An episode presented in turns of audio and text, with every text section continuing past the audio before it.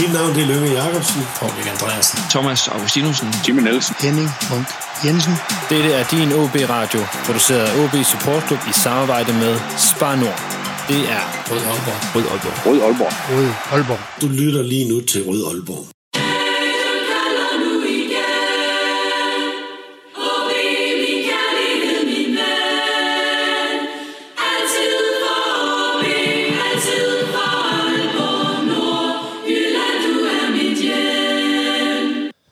Velkommen til denne udgave af Rød Aalborg, en podcast om OB, produceret af OB Support Club i samarbejde med Spanor og alle jer, der støtter os på tier.dk. I dag er det søndag den 13.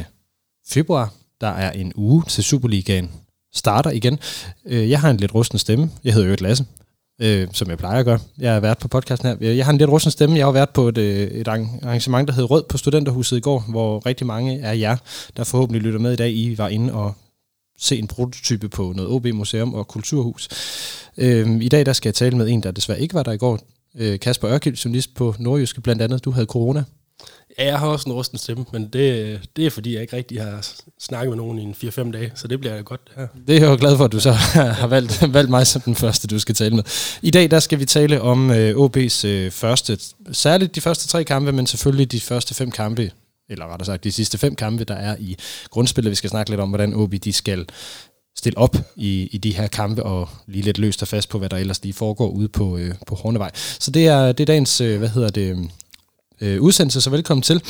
Jeg vil lige sige, inden vi øh, hopper ud i, øh, i de her første kampe og går lige på hårdt, Kasper, så øh, dem, der var inde på, på øh, Studenterhuset i går, de oplevede jo blandt andet en, en talk med øh, Lønge Jacobsen og øh, Asger Hedegaard Bøje. Jeg vil lige sige, at den kommer altså som podcast her i løbet af den kommende uge, så gik man glip af, øh, af vores allesammens Lønge, så, øh, så er der masser af gode historier at hente her i Rød Aalborg om, øh, om nogle dage. Men øh, Kasper, lad os, øh, ej, jeg vil faktisk lige høre, fordi det snakkede vi meget om i går. Har du en lyngehistorie? Alle har en lyngehistorie.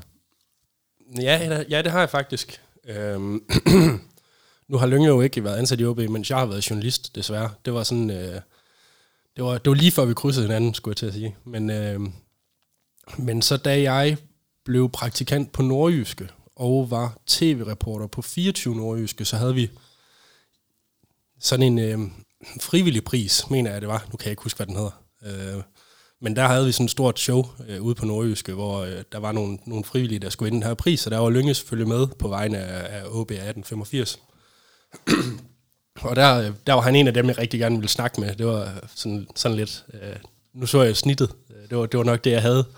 Og så, øh, og så havde jeg skrevet sådan... Det var sådan lidt før man var lidt gavet og egentlig bare øh, winget meget, som man gør nu, når man er ude og lave interviews, og i hvert fald har det i hovedet, hvad du gerne vil frem til.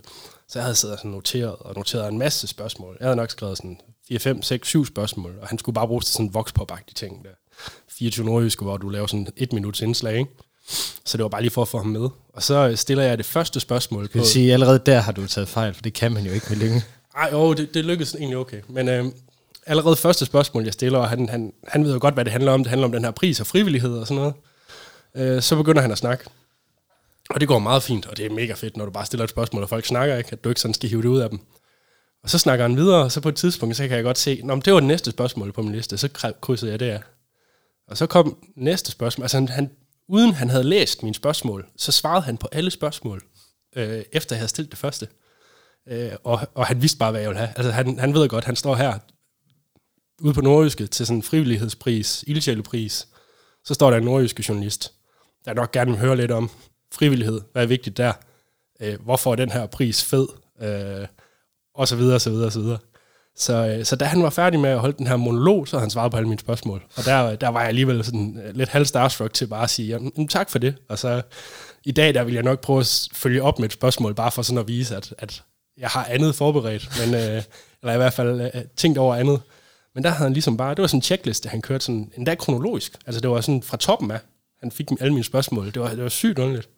Øh, så det var... Øh, der var lige lidt telepati i, i Lønge der. Ja, lige præcis. Han, han så fuldstændig igennem mig. Så, øh, så det er den eneste gang, jeg har, øh, jeg sådan har interviewet Lønge, tror jeg. Så har jeg så mødt ham nogle gange ude på, øh, ude på Hornevej, når der har været træninger og sådan noget. Og han har nogle meget, nogle meget gode input og, og tanker om, om den træning, der var derude. Det var mest dengang, hvor, at, hvor jeg lige var startet som journalist. Nu, nu tror jeg, han holder sig lidt væk, men dengang virkede det, som om han godt lige kunne, kunne lide at være i nærheden af, af igen. Ja, det kunne jeg også øh, nemt forestille mig. Men øh, det var den lyngehistorie. Der er mange flere, som sagt, hvor de, øh, hvor de kommer fra, fra hestens egen mund her i den, i den kommende uge i Rød Aalborg.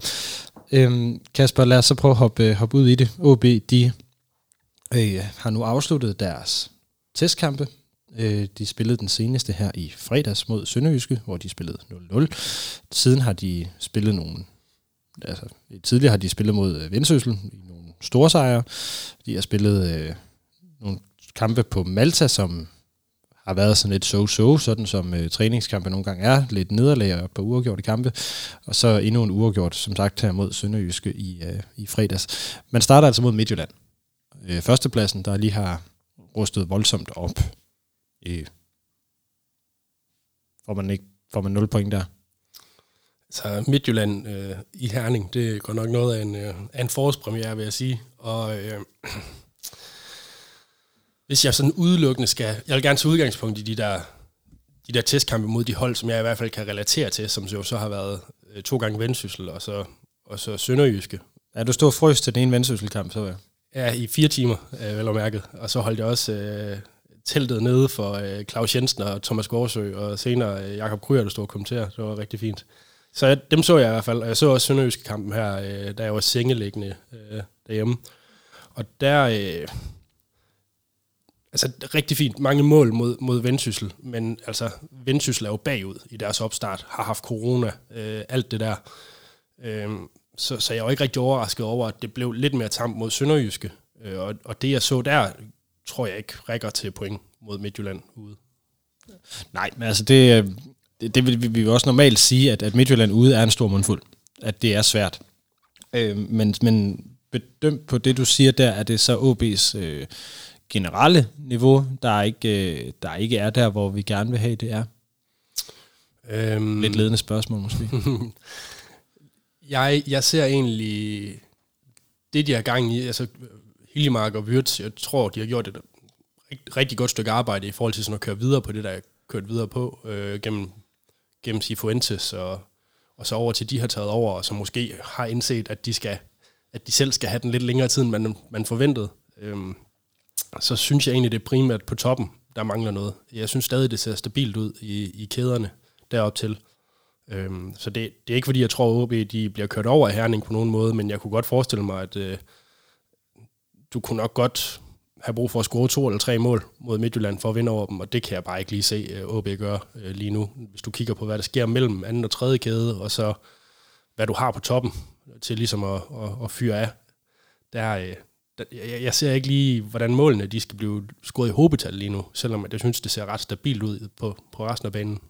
Lad os, lad os lige komme tilbage til det lidt senere, for der skal vi nemlig tale om, hvad hedder det, i den ide, ideal opstilling i et eller andet øh, omfang. Øhm, men, men lad os lige zoome lidt ud fra den her Midtjylland-kamp. Så sige, OB har fem kampe tilbage af grundspillet. Man har syv point ned til øh, det, der så ikke er mesterskabsspillet. Øh, man er foran Randers og Silkeborg, som er med.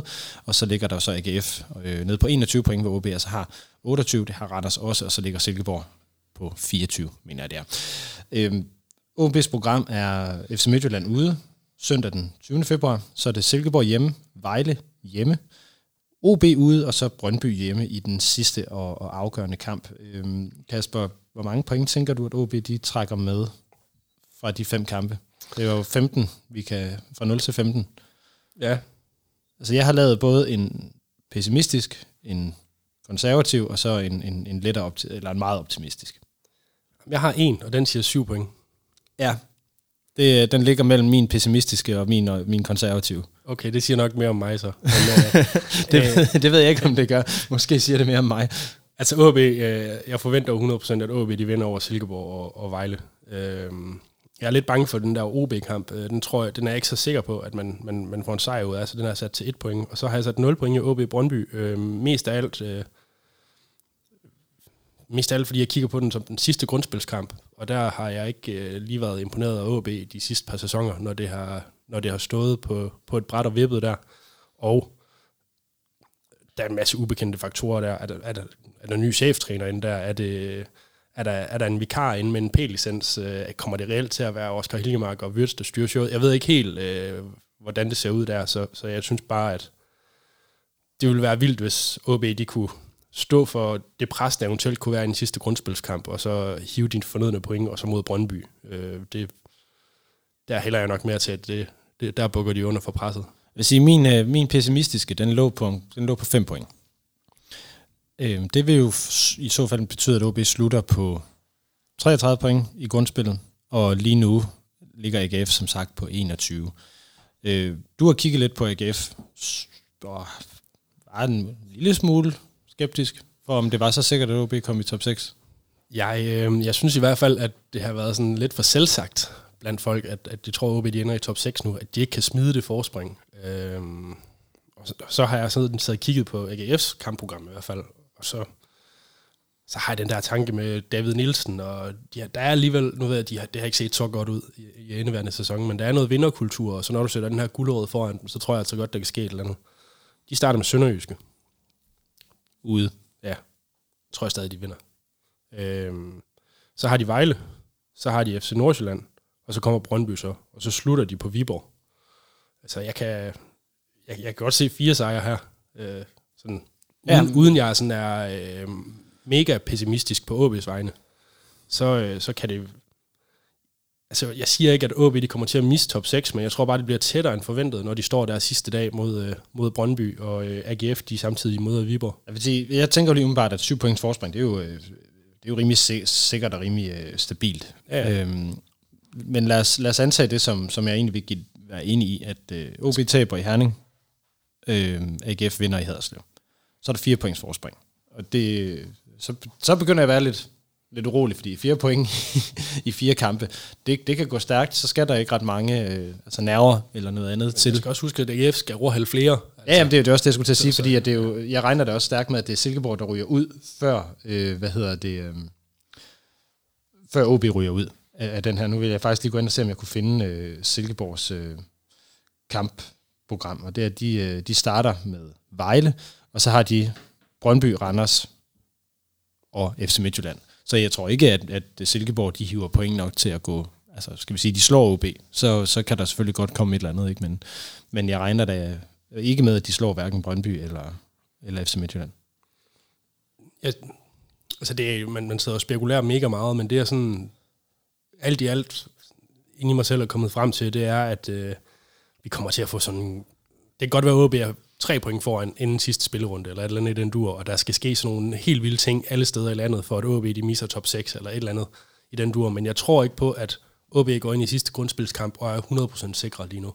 Jeg tror, det bliver sådan en... Øh, jeg tror, jeg tror, det bliver sådan, sådan en mareridsdag igen, hvor at, øh, jeg, jeg som journalist skal sidde og jonglere med alle mulige tal og følge med i, hvad der sker i, i alle mulige andre kampe, for at kunne skrive et, et referat af kampen, der skal afleveres på slutfløjt. Altså mm. det er virkelig... Øh, nu har jeg oplevet det nogle gange, og det...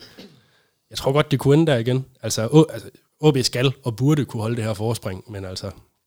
Min pointe er bare, at, at jeg tror ikke, det er så givet, som, som folk måske derude sidder og snakker om, at det er, især set, set med det blik på trænersituationen, der har været i forhold til, når du har diskuteret, om man skulle have en træner nu eller til sommer, så har der også været den der, vi er jo med i top 6, øh, sidder, sidder OB-fansene derude og, og siger, dem der i hvert fald har været, ikke har været kritiske over for, at der mangler en cheftræner nu, og den, den køber jeg bare ikke. Øh, jeg, den, den tror jeg ikke på, er, er så sikker. At, hvad er det, der får dig til at sige det? Er det, øh, er det det, du har set i træningskampen? Er det ideen om, at det er øh, Hiljemark og Byrts, der står på, på, øh, på sidelinjen? Er det den her manglende firepower op foran, du, der får dig til at sige det? Altså det, sidstnævnte er jo en kæmpe grund til, at jeg sådan øh, betvivler lidt øh, det OB, de stiller op med nu, for set fra mit perspektiv, så har OB overpræsteret i, øh, i grundspillet indtil videre. Altså de har topscorer i Luka Prip og, og Ivar Fossum. Og så kan man godt begynde at diskutere med Prip, om det ikke er fair nok, fordi han har fået en meget offensiv rolle, men altså du kan ikke forvente, hvor meget Fossum han skal byde ind med i forhold til, hvad han har gjort i grundspillet indtil videre. Så altså, der har virkelig manglet der har virkelig manglet den der målscore på toppen, som, som du hurtigt kan savne rigtig, rigtig meget, hvis at Luka Prip og, og Ivo Foss, om de ikke scorer mål, så kan jeg ikke se, hvor de skal komme fra. Og det er, det er også en bekymring i forhold til, hovedmålet med den her pause, for mig at se, har været, at, øh, at OB de skulle skabe flere chancer. For det har de ikke været gode nok til. Men øh, der, der, der ser jeg ikke dem skabe flere chancer. Den der sønderjyske kamp, altså det så meget stabilt ud, men det var altså ikke... Øh, det, det var ikke lige øh, det chanceskabende, der blev, øh, der blev kørt, kørt højere op, end det jeg har set det i før vinterpausen. Så dit indtryk er, at man har fastholdt den her meget, meget stabile øh, defensive øh, organisation, og et, et, et, det her udmærket fase 1-spil, altså opspil fra, fra målmand og forsvar frem, men, men ikke har, har fået lagt de, de nødvendige lag på, øh, på de sidste dele. Nej, det, det, det føler jeg egentlig ikke. Altså man kan sige, nu har man, man har fået, man kan jo kigge på, nu, I har været igennem transfervinduet, men hvis man sådan tager, tager det op, og så kigger på det offensive, så er du i hvert fald ikke styrket. Øh, og, øh, og hvis man ikke begynder at skabe flere chancer, så, er det jo, så, så bliver det sådan lidt status quo over det hele. Jeg vil så sige, måske, øh, måske mere inde på den centrale midtbane har man, har man fået en lille smule øh, mere med, men det tror jeg lige så meget, fordi at Malte Højholdt ser meget skarpere ud, end han har gjort tidligere. Han er, han er blevet meget bedre til at, til at flytte bolden. Øhm, ja, det, han har virkelig haft, haft gavn af de minutter, han har fået. Øh, så, så ja, der hvor jeg virkelig synes, der manglede noget, der virker det til, at man stadig mangler en del. Mm. Lad os prøve at, at så holde fokus på, ikke på alle fem kampe, men på de første øh, tre. Øh, nu lyder det til, at vi er rimelig enige om, at, at øh, niveauforskellen er, er for stor med, med øh, OBFC Midtjylland. De her to kampe hjemme mod Silkeborg og, og Vejle er jo nogen, vi jo øh, per, per definition skal vinde. Det øh, håber jeg sådan set også, at vi gør. Øh, jeg er bare personligt ret bange for at skulle møde øh, Kent Nielsen og Silkeborg. I jeg skulle lige til at sige, at Silkeborg ligger også top 6. Altså, ja, men det, det, det, det, er lige præcis det der pointen, ikke? At det man skal passe på med at se øh, Silkeborg og Vejle i samme bog, selvom at uh, man hurtigt kan komme til det i forhold til sådan et uh, ja, historik og, og, og oprykkerperspektiv og ja, sådan noget der. Ikke? Ja. Lige, lige præcis, at, at, at uh, jeg er ret nervøs for det, som Silkeborg de kan gøre ved OB i forhold til det pasningsspil. Jeg synes eksempelvis noget af det, som vi så mod Randers øh, hjemme i efteråret, hvor OB egentlig bliver spillet lidt Altså, fra hinanden. Øh, det, det, det, jeg synes, at, det, at Silkeborg har nogle af de samme kvaliteter i deres offensive spil, og det, det, jeg er ikke sikker på, at vi vinder den kamp. Hvordan, øh, hvordan ser du den?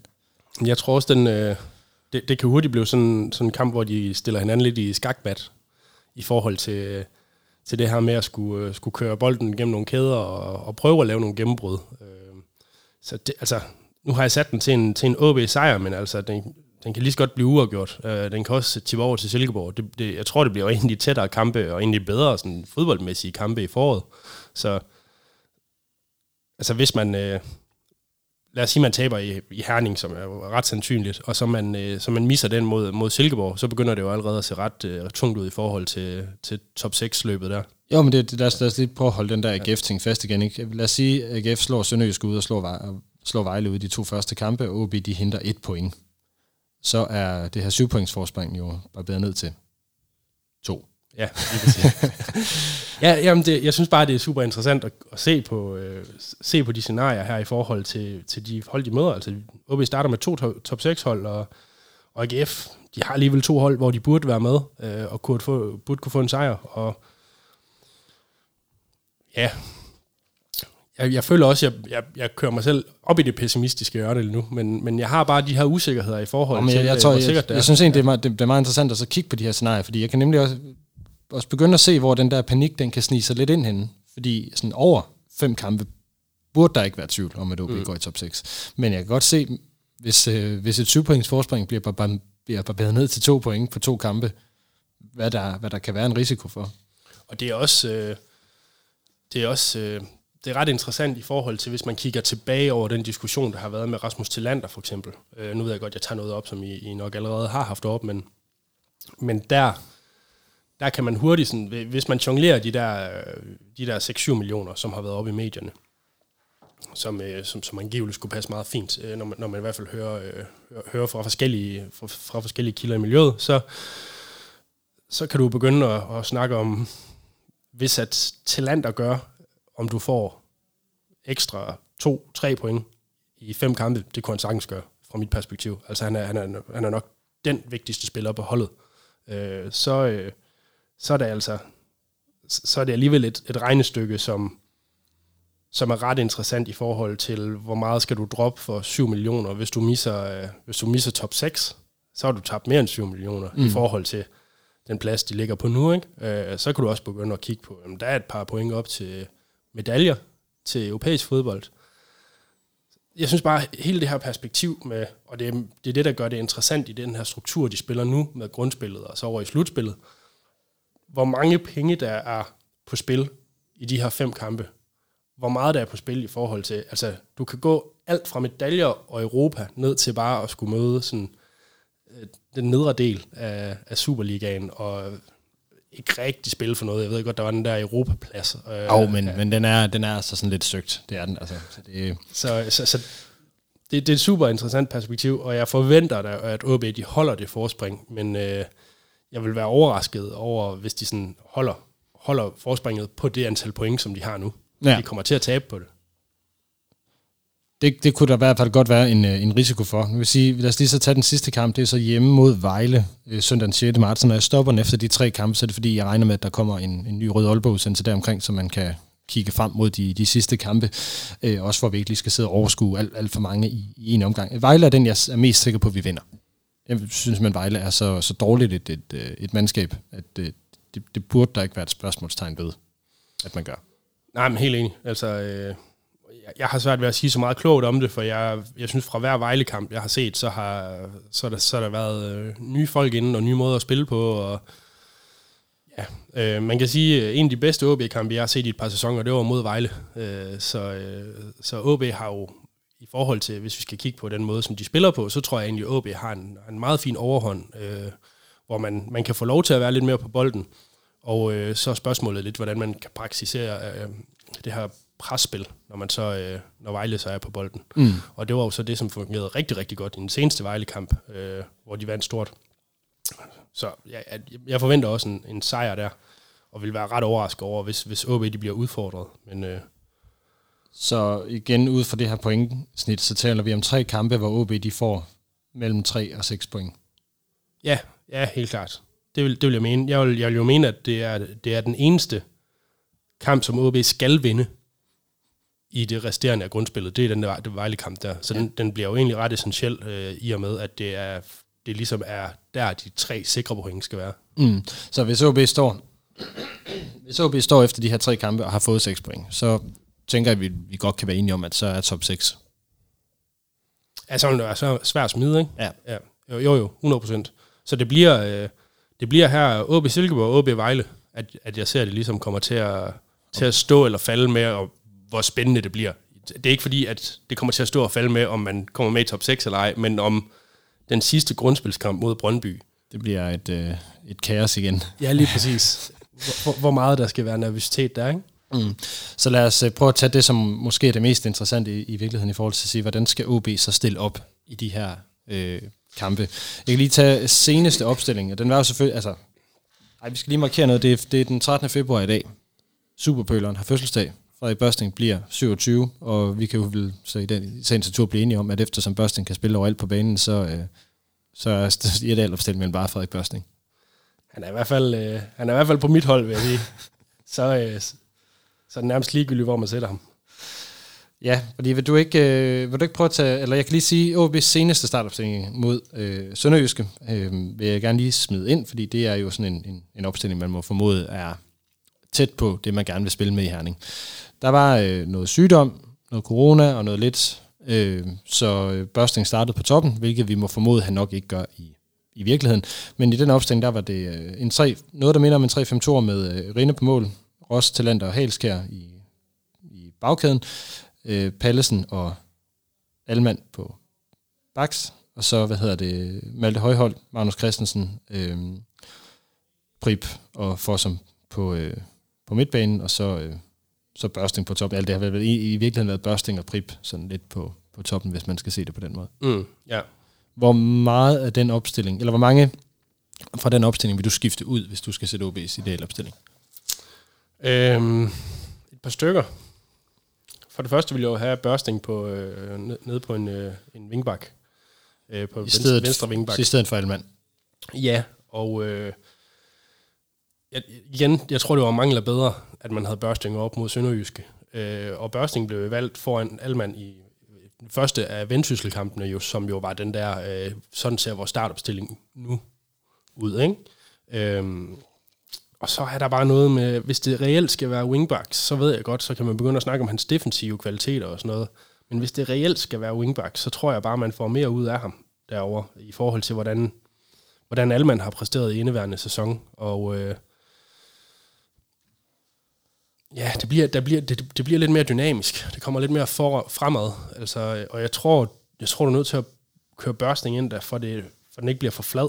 Øh, at det ikke bliver sådan... Øh, det ikke bliver sådan en fembakkæde, hvis bakkerne skal følge hinanden, altså wingback skal følge hinanden. Øhm, men den, den er tæt, og det handler lidt om modstanderen, om du skal køre med Alman eller Børsting. Men det er der, altså, det er der, han kommer til at konkurrere. Og hvem er det så, der skal være på, på toppen? Fordi nu kan vi så høre, det så er Alman, der skal ud, og Børsting, der skal flyttes fra, fra toppen. Mm. Jeg vil gerne køre med, øh, med Hø og Prip, hvor Prip måske er lidt med i en tier, øh, og kan bevæge sig fremad, og hvor Hø han får ryggen mod mål. Så en, i virkeligheden her, ja, altså Hø, Hø skal ind. Og øh, jeg sidder og tænker lidt på Magnus Christensen over Pedro. Det er igen sådan en... Øh, jeg har Pedro på, men det er igen sådan en, en, hvem du spiller imod. Altså, hvor disciplineret skal det være. Du har Magnus, der er... Øh, altså, hans ekspertise, det er jo at, at holde sit rum lukket af. Det er det, han kan. Altså, han, han, han er jo forholdsvis stationær og forholdsvis disciplineret i hans, altså at, at følge kæderne. Øh, kæden bag ham og kæden foran ham. Og så har du Pedro Ferreira, der er det modsatte. Han er ikke ret disciplineret i at, i at følge kæderne, og han er lidt over det hele. Og, og det kan bare også godt være en styrke nogle gange. Så det er sådan lidt... Det er det, der primært har været en styrke. Det er derfor, man har talt så positivt om, om Pedros indflydelse på at blive spillet, at han har været mange steder og har erobret mange, mange bolde. Men når det er en svaghed, så er det også en stor svaghed. Så det går sådan lidt an på, hvor meget det rum der, det skal, øh, det skal holdes hjemme øh, i sådan et spil skak derinde. Ikke? Og der, øh, jeg kunne godt mistænke, hvis vi skal sige, at om så det er en eller anden, om der kommer en eller anden vikar ind med en, med en P-licens, så tror jeg stadig, det bliver øh, Hiljemark og, og Wirtz, der ligesom øh, der sidder og sætter brækkerne. Øh, jeg tror, det bliver Magnus, men jeg vil nok gå med, med Ferreira, men det er også i forhold til noget... Jeg kan godt lide dynamikken. Jeg vil sige, hvis, hvis vi nu skal sætte modstander på det, øh, vil det så være... Altså lad os bare tage Midtjylland til den første kamp. Vil det så være Magnus, du tænker, der skal... Ja, det tror jeg. Øh, jeg tror, jeg tror, der handler det om at ligesom holde, holde så meget lukket ned i egen kæder, som man kan. Øh, fordi ellers så, så ryger der hurtigt tre mål ind mod sig. Ikke? Så øh, jeg vil måske mere se øh, Ferreira, når du kommer hen mod, øh, måske Silkeborg og Vejle og sådan, der, der hvor der måske godt kan komme lidt, lidt opbrydning, og, og, og det godt må blive lidt mere dynamisk. Mm. Øhm, og jeg tror også, de to de bliver, de bliver foretrukket over hinanden fra kamp til kamp. Øh, der er ikke nogen, der sidder på den. Øh, det samme på, på venstre wingback med Børsting og Alman.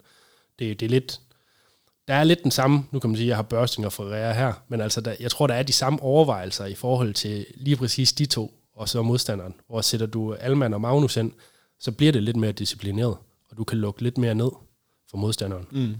Øhm, og det er, jo, det er jo nogle interessante ting at kunne, øh, og de er henholdsvis Børsting og Alman og Ferreira og Magnus er jo meget forskellige fra, fra hinanden i forhold til, hvordan de spiller deres position. Og det, det synes jeg jo egentlig er meget interessant. Så det, er, så det var i virkeligheden bare et par stykker, kan vi jo så høre her, der du ville have, have taget ud af det. Øhm, jeg sidder sådan lidt med Granli og Halskær. Øh, Ja, den, øh, det kan jeg godt forstå. Jeg, jeg valg, har selv valgt halskanner, og jeg skulle prøve at kigge på, på en idealopstilling. Og det, øh, det drejer sig mest om de pasninger, altså de diagonaler, der han, kan, han laver. Jeg tænker, at det er et, øh, et våben, som, som man ikke vil, øh, vil afgive. At, at netop i mangel på offensive muligheder, at så er, er den, de, de bolde, han kan ligge, de er, de er for essentielle for, for at kunne, kunne lave omstillinger. Ja, jeg er nok der, hvor at, øh, jeg også vil gå med Halskær lige nu. Øhm, men det er lige så meget i kraft af trebakkæden. Altså, skulle man gå over til en firebakkæde øh, under, under Lars Friis eller et eller andet, så, så, så bliver jeg lidt mere i tvivl om, hvordan hans rolle passer ind. Fordi at Halskær giver noget, når du står med Talent og, og Ross, som vi så kører med, som de sikrer. Øh, og sådan ser det også nu i, ud i, nu i forhold til, når vi har kigget på testkampene, og sådan, hvem der har stået stærkest, der er også egentlig kommet meget fint igennem det. Talent, har lignet talenter, ikke? Så det har, det har været Granli, der har stået svagest der, og, øh, og det er også øh, over på den side, at man gerne vil have Halskær jo øh, på den venstre. Så øh, jeg, jeg vil også køre med Halskær nu, men også, også mere for at få noget... Øh, for ligesom at få noget bevægelse fra, fra bagkæden og så fremad, som du også selv siger. Mm. Der kan ske lidt derfra. Ja, så det netop ikke bare bliver beton, man har nede bagved. Ja, lige Øh, præcis. både i forhold til, mod, hvad modstand løber ind i, men også i forhold til egen bevægelighed. Ja. Øhm, jeg vil jo ge- gerne være ærlig at sige, at da jeg sad og, og lavede min her, der, der, der glemte jeg faktisk øh, vores, øh, vores backs. Men det, jeg, jeg sad og, og, og, og, og, og tænkte mest på de der offensive bevægelsesmønstre øh, i virkeligheden, og, og undrede mig egentlig over, at, øh, at Kusk slet ikke er i, i spil. Og at vi slet ikke i virkeligheden har nævnt ham. Fordi jeg har, jeg har ham faktisk på ret tidligt i forhold til at få, få noget mere bevægelse ind. Jeg kunne godt se ham og Prip ligge bag ved en Markarit eller en, en Kasper Hø. Og hvem af dem, der lige skal spille, det er jeg ret, ret meget i tvivl om.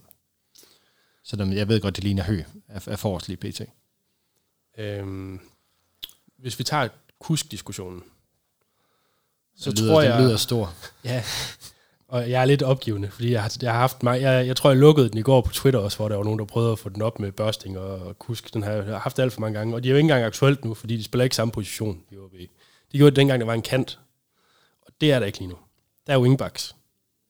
Så vi, jeg, vi kører en, en 5-3-2, som det ser ud lige nu, ikke? Altså med, med tre... Øh, nej, 3, 3-5-2, lad os kalde den det. Lad os håbe, at wingbacksen er så langt op, at det kan blive det. Ja. Øh, men, men altså, at det er wingbacks, der kommer med frem. At der ikke er nogen de steder kantspillere.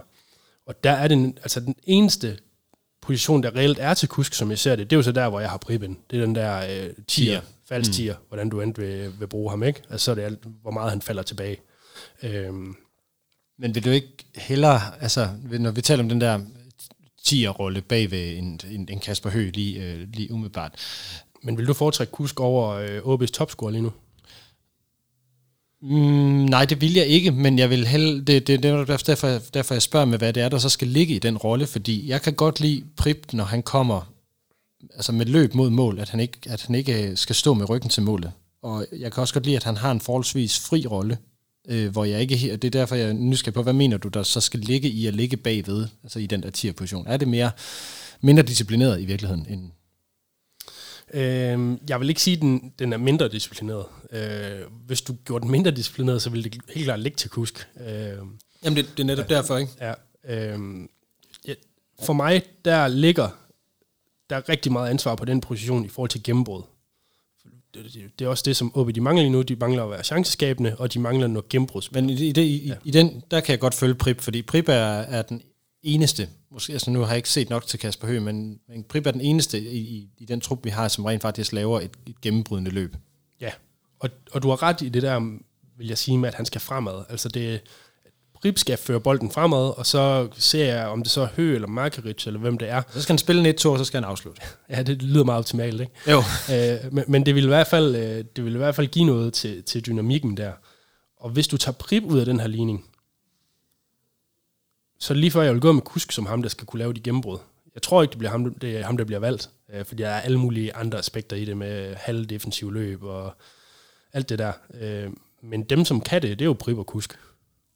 Dem, hvis, der, hvis det er den opgave, der skal løses. Det er der, hvor vi begynder at tale om mellemrumspillere, men det, synes, det synes jeg jo ikke er det, vi taler om, der skal ske i den der position. Der er det jo ikke, at du skal ligge og operere mellem nogle kæder på den måde. Der skal du tværtimod kunne evne at gå, gå gennem nogle kæder. Ja, lige præcis. Men det kan Kusk jo også.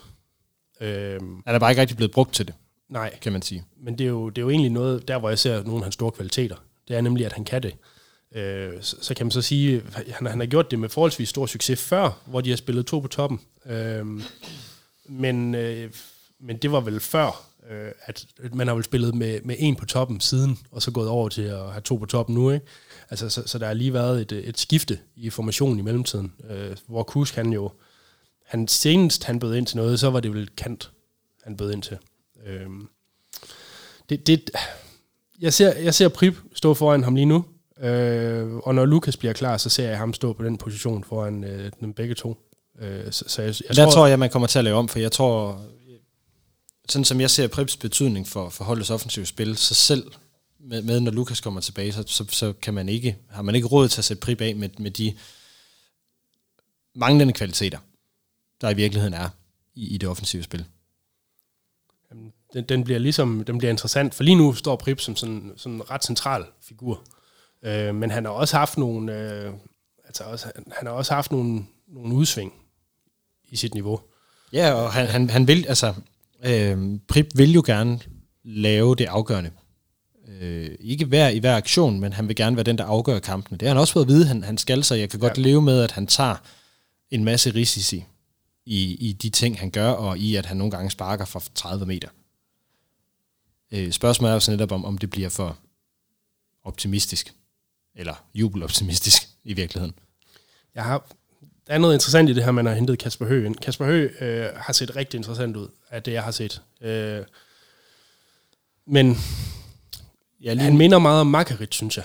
Øh, jeg tror, han er mere komplet end Makaric, men hans, hans spidskompetencer ligger lidt op af ham.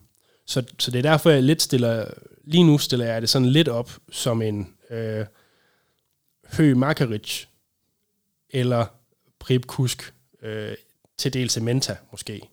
Øhm, ja, Menta har vi ikke engang nævnt endnu. Nej, øh, nu, har vi, nu har vi set lidt til ham i træningskampene, men altså, jeg ved heller ikke, hvor tæt han er på startopstillingen lige nu. Altså, øh, jeg, er egentlig, jeg er egentlig meget imponeret over hans udvikling, så, som han burde jo være... Øh, han burde jo være aktuel, og jeg kunne egentlig godt se ham få 5 minutter her, 10 minutter der i løbet af foråret, men altså, jeg, jeg tror ikke, det bliver det her forår, hvor han bryder igennem på nogen måde. Øh, det kunne godt være sådan, øh, sådan efterår med noget, øh, med noget gråt grundspil og sådan noget, hvor, hvor han ligesom kunne få, få de vigtige minutter ind. Mm. De vigtige minutter tror jeg ikke, han får ind det her forår. Øh, vi kommer til at se lidt til ham, men jeg tror ikke på, at han bliver valgt over, de er stadig valgt over de andre. Øh, Ej, jeg, ser ham også, jeg ser ham også mere som et godt våben, øh, når vi kommer ind i, i en anden halvleg, hvor, hvor tingene måske kan være tilspidset mod eksempelvis et Silkeborg-hold, hvor det kunne være godt med nogle lidt høje bolde ind i et felt. Ja, og så kan man jo øh, så kan man jo så diskutere det med de høje bolde. Nu ved jeg godt, han scorede på et hovedstød øh, var i vendsysselkampen der. Men, men nu, altså, nu, nu tager jeg lige den fordomsfulde hat på. Du ved udmærket godt, Kasper, at spillere, der er to meter høje, de skal være gode i hovedspillet. Eller det er de per definition i hvert fald. Har du hverken set Niklas Helenius eller mig spille fodbold? Jeg har set Niklas Helenius spille fodbold rigtig mange gange, og han var virkelig dårlig med hovedet. men, øh, ja, men, men det, er jo ikke, det er jo ikke Mentas spidskompetence, øh, det med de høje bolde. Øh, der, der er han jo mere en, der... Han kan nemlig også bryde lidt nogle kæder, fordi han kan holde på bolden, på bolden så godt, som han kan. Øh, og det er i hvert fald det, som jeg primært har set ham blive brugt til i, i U19-sammenhæng, hvor han er endnu højere øh, sådan set relativt på det, altså hvor han jo bare har, har be, altså det ser ud som om han bare sådan svømmer gennem et hav af børn, når han har spillet de U19-kampe. Øh, det er helt vildt. Øh, og U19-træning også, det ser helt, helt voldsomt ud.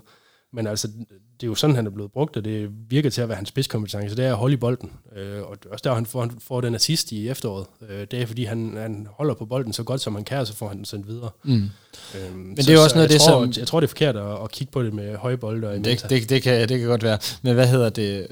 Jeg vil alligevel lige spørge, fordi det der med at holde på bolden var også en af, af, af Milan Markovits styrker. Det var for noget der, hvor jeg tænkte, fedt, nu har vi fået en, en reel opspilstation. Altså den her sådan lidt tunge Frank Strandli-agtige type, som som man kan spille bolden op på, og som de andre har svært ved at flytte.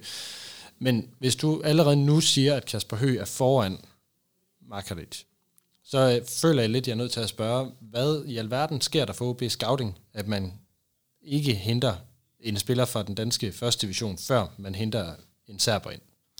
Man kan sige, at Kasper Høgh, dengang Markaric var kommet til OB, der var Kasper Høgh vel stadig skadet i Hobro. Man havde knap nok set noget til ham i Hobro. Øh, det, det, det var jo lidt et halvsats af Hobro at hente ham ind fra, fra Anders på det tidspunkt. Øh, og siden da, så har han jo vist sig godt frem, efter han er kommet tilbage.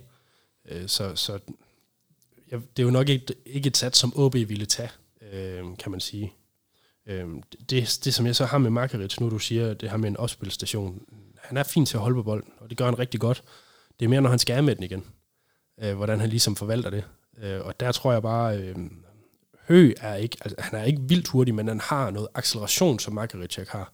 Og derudover ser jeg ham som, som, som sådan lidt mere komplet. Det kan godt være, at han ikke med, med ryggen til mål og holde på bolden, at han ikke, at han ikke gør det lige så godt som Markaric, men jeg ser ham mere som en spiller, der kan komme af med bolden igen, eller i hvert fald gøre noget, prøve at gøre noget på egen hånd, ud fra hvad jeg har set. Øh, hvis man følger med i, øh, har fulgt med i Nordjyske, da de var med på træningslejren, hvilket øh, noget, af, noget af det rigtig sjove at følge med i, det er jo, øh, vores sportsredaktøren, øh, min chef Claus, han, øh, han også fremhævede, at, at Høgh havde, havde jo nogle peaks i sin træning og sin kampe, hvor han ligesom er sådan helt, helt ekstraordinær, og så går han ned og er sådan lidt, lidt lunken igen. Mm. Så han har haft nogle, nogle gode peaks der, og, og det, han var jo med sådan... Øh, Så han er også med, fordi han, han, hans form peger i en meget positiv retning.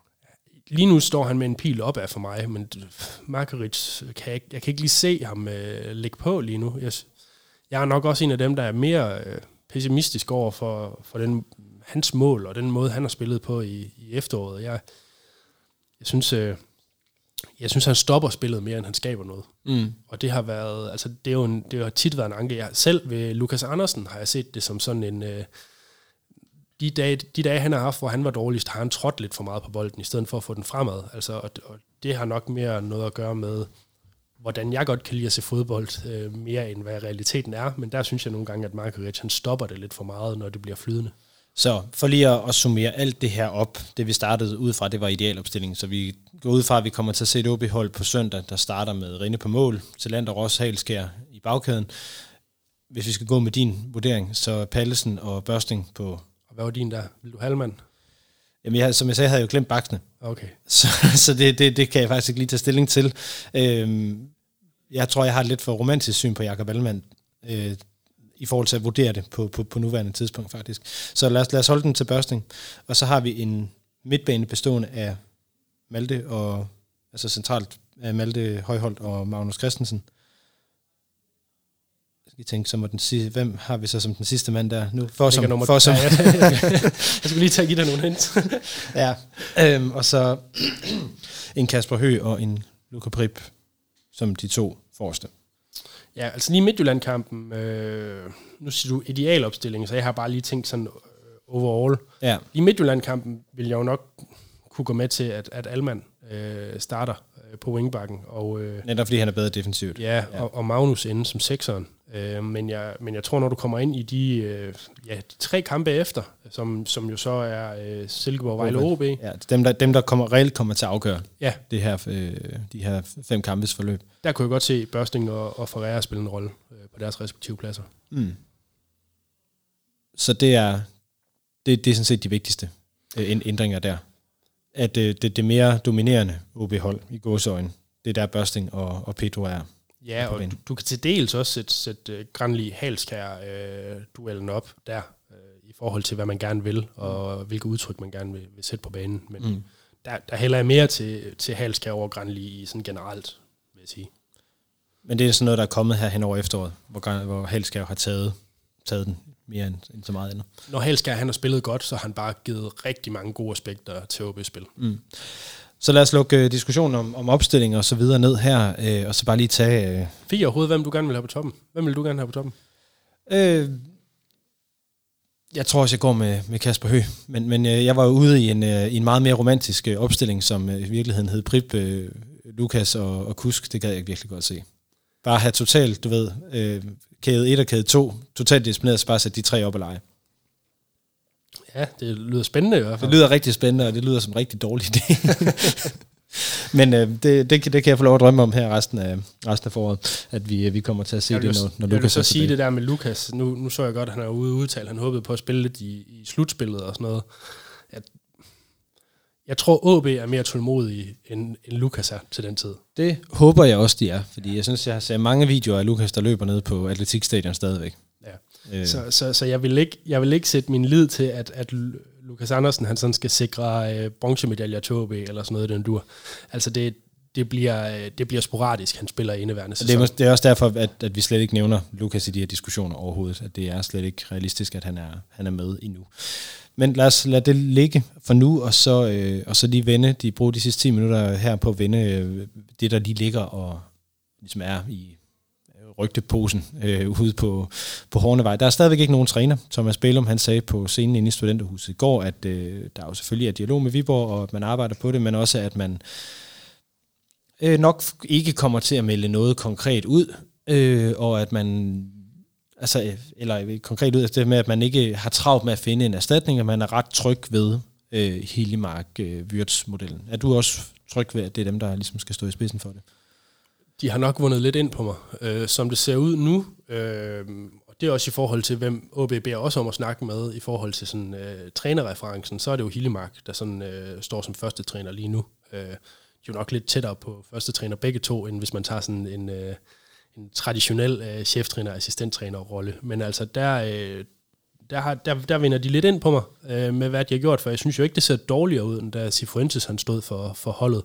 Og de ting, jeg hører fra spillerne, når man lige har småsnakket med dem, og, og det jeg hører Wirtz og Hillimark øh, snakke om, der synes jeg egentlig, der har været nogle interessante, interessante aspekter, de ligger på. Altså, øh, de, er, de er måske ikke så possession-baseret, som, som Cifuentes er.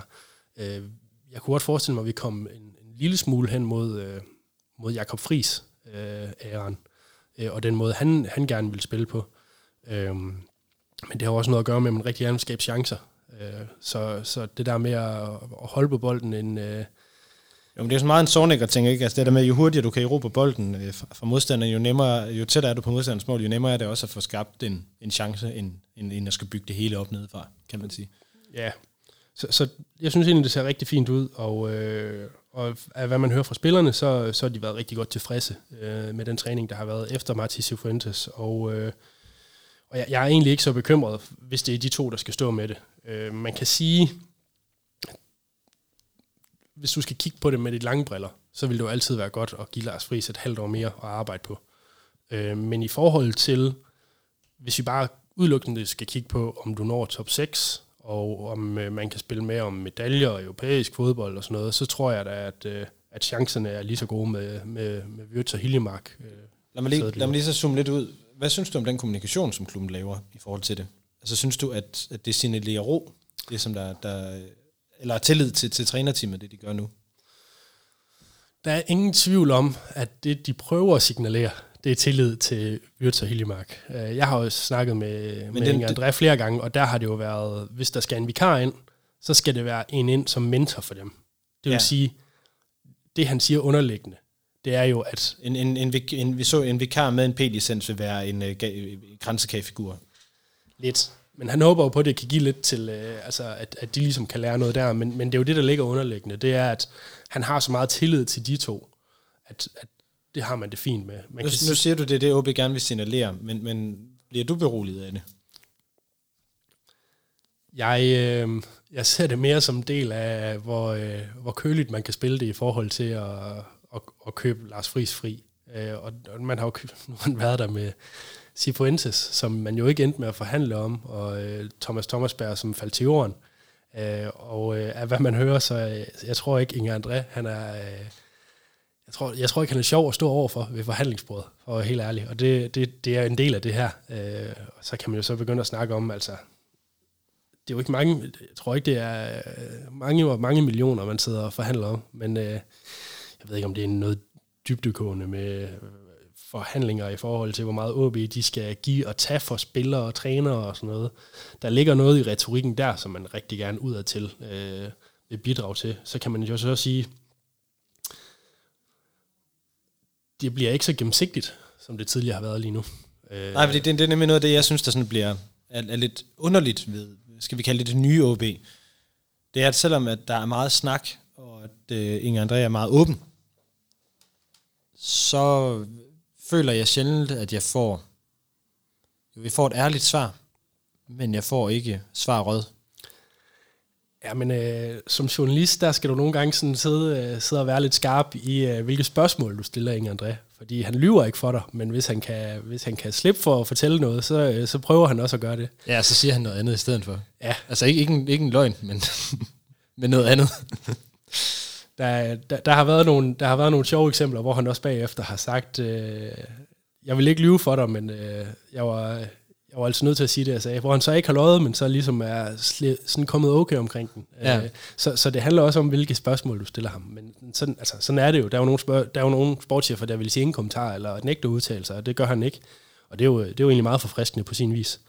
Øh, så det er også derfor, at, at når det kommer til det her, så tror jeg, at det begynder at blive sådan lidt mudret og sådan lidt svært at se igennem, fordi at der er jo, der, der var ikke nogen forhandlinger, da alle mente, der skulle være forhandlinger. Og nu snakker de jo tydeligvis med Viborg. Mm. Og, øh, og der tror jeg, at OB de passer på med ligesom at, at sige, hvor tæt man er på at kunne få, øh, få en handel igennem, fordi man prøver sådan at, man prøver at bluffe sig lidt igennem i forhold til, hvor øh, sikre man er på Wirtz og Hiljemark. Og jeg, jeg er rimelig fortrøstningsfuld ved de to øh, i forhold til deres, øh, deres kvaliteter og deres fodboldindsigt øh, og, og det, de har gjort indtil videre på træningsbanen, og hvad man sådan egentlig har set i, i træningskampene, selvom jeg stadig synes, man mangler noget af det centrale i det chanceskabende, som jeg har sagt, så, øh, så tror jeg da stadig, at, at Inger André han ville vægte at få Lars Friis ind tidligere, og det er også lidt af en del af spillet, at han ligesom prøver at lægge så meget tiltro ved dem, som han kan.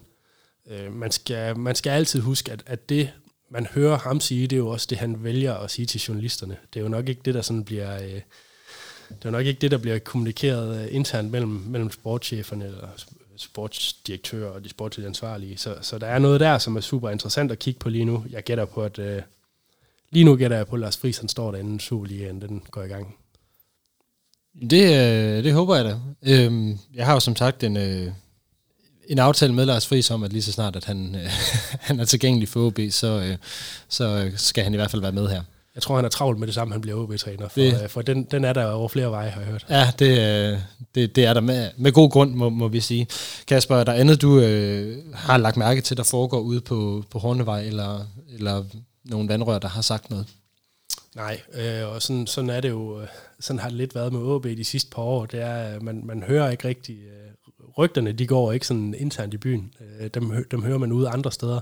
Så det er lidt nogle, det er lidt nogle sjove, sjove veje, man har fået sine rygter fra, og sådan har skudt og snakke. Øh, så så der, der går ikke rigtig noget. Altså, øh, og det er også begrænset, hvor meget der skal gå og rygter, for det er jo... Øh, det er jo kun træneren, det, det omhandler lige nu. Det er, ja, det er det, og det, det, hvilket må jeg sige, og det bliver lige min sådan kæphest her, her til sidst, det er, at det, der er noget, der undrer mig i forhold til, øh, til akademiet, det er, at man jo, øh, jeg tror, man er på søger en ny assistent til 19 hold det ved jeg så godt, men måske skal det ikke så meget i, hvem der er assistent på 19 hold og hvem der ikke er, men det er den, mener jeg, den femte assistent på et par år, eller tre, man skal hive ind, øh, og Søren Kro har jo også lige takket af, som øh, head of coaching og så videre, ikke? så jeg synes, der er noget omkring akademiet, derude, som, som øh, som lugter lidt.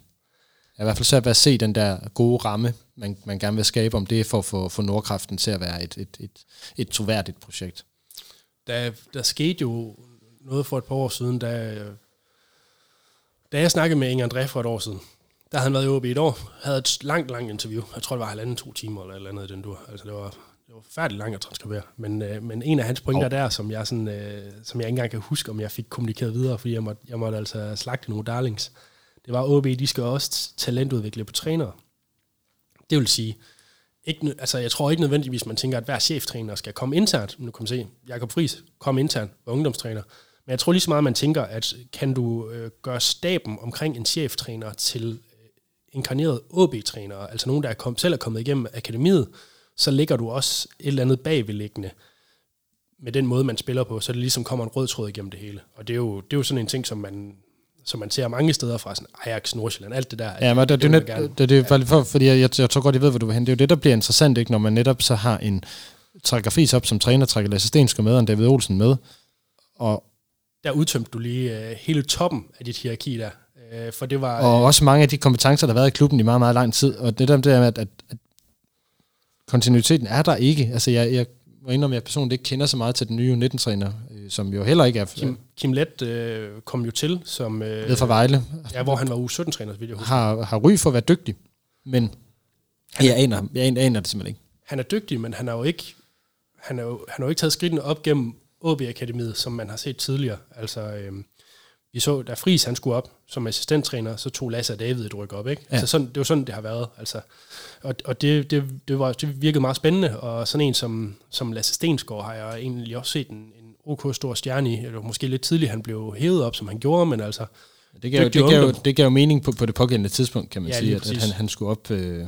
Men også en dygtig ungdomstræner. Og, og der tror jeg bare, måske man ligesom har, øh, har fået, fået udtømt det, man havde der og så har man ikke formået at få de næste generationer i gang. Nu, nu kan du se, at du skal have det, at man har fået, fået Kim Let ind, som direkte som U19-træner. Det siger jo også noget om, at man ikke selv havde noget internt, man kunne hive op til det. Og også, at der har været så stor udskiftning, gør jo også, at man, man enten ikke har haft trænertalenterne, eller, eller at der har været noget, som har gjort, at folk er, er stoppet. Det er jo det, er, det er jo det interessante spørgsmål, når, lad os sige, man nu skulle søge den her U19-assistentpost, så vil jeg da som et af de første spørgsmål til, øh, til talentchefen Anders Damgaard sige, hvorfor har der været så stor udskiftning på den her post?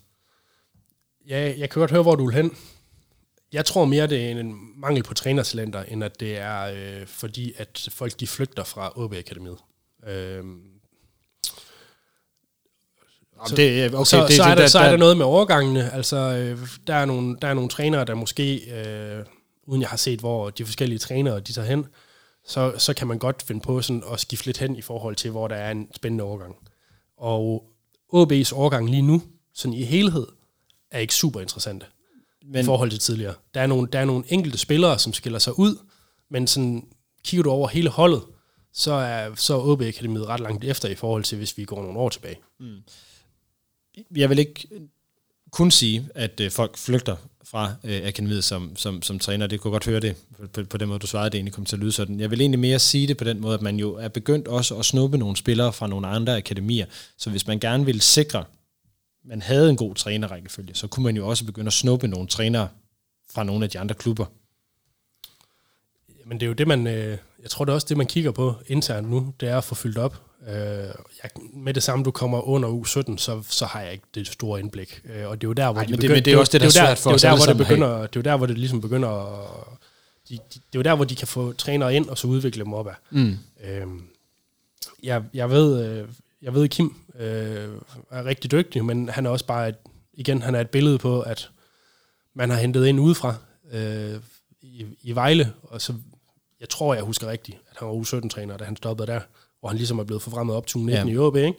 Så, så det siger jo også noget om, at, at øh, man ligesom har måttet finde noget udefra for, for at spæde til. Og sådan tror jeg, det bliver det næste stykke tid, mm. at, øh, at OB, de skal, de skal have bygget det lidt op på ny i forhold til den gang, hvor man ligesom fik, øh, fik hævet bunden lidt ud af det ved at have Fris og, og David og Lasse øh, ligesom taget ud fra toppen, og så har der åbenbart ikke været de fornødne kompetencer under dem til ligesom at, at fylde ud.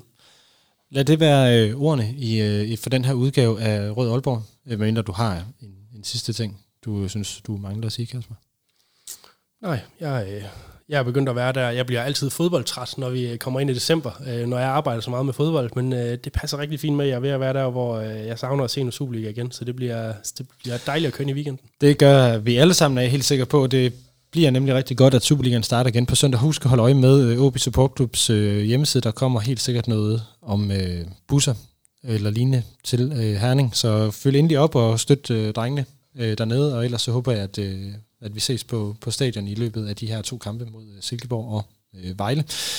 Ellers så er der ikke øh, mere OB i den her udgave af Rød Aalborg.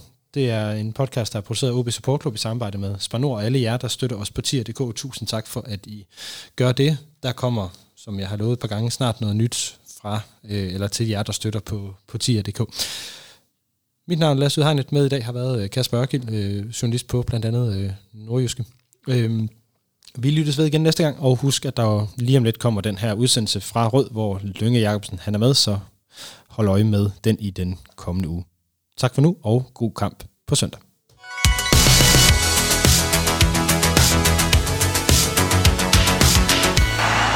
Du har lyttet til Rød Aalborg, din podcast om OB, produceret af OB Support Club i samarbejde med Spar Nord. Det er din fanradio, hvor du får aktuelle holdninger til spillet på banen. Jeg synes ikke, han er en sådan profilprofil. Jeg synes, der mangler, han mangler lidt, lidt, lidt ting endnu, men man kan sagtens se, at han var for god til Horsens. Er tæt på, hvad der sker i klubben, det, det er vigtigt, at hver kamp får sit eget liv. Det mener jeg godt, vi, vi kan gøre øh, med, med, med 16 hjemmekamp. Lærer spillerne at kende. At, at jeg er ikke så vild med en, øh, en sort støvle, som Wirtz godt kan lide at spille i, men, men, men øh, for mit vedkommende, så, så kan jeg godt lide, at der er lidt flere. Og høre historier fra klublegender som Lønge Jacobsen, Paul Andreasen, Thomas Augustinusen, Allan Gorte, Henning Munk Jensen. Det er din klub, din fanklub, din fanpodcast. Rød Aalborg. Rød Aalborg. Rød Aalborg. Rød Aalborg. Du lytter lige nu til Rød Aalborg.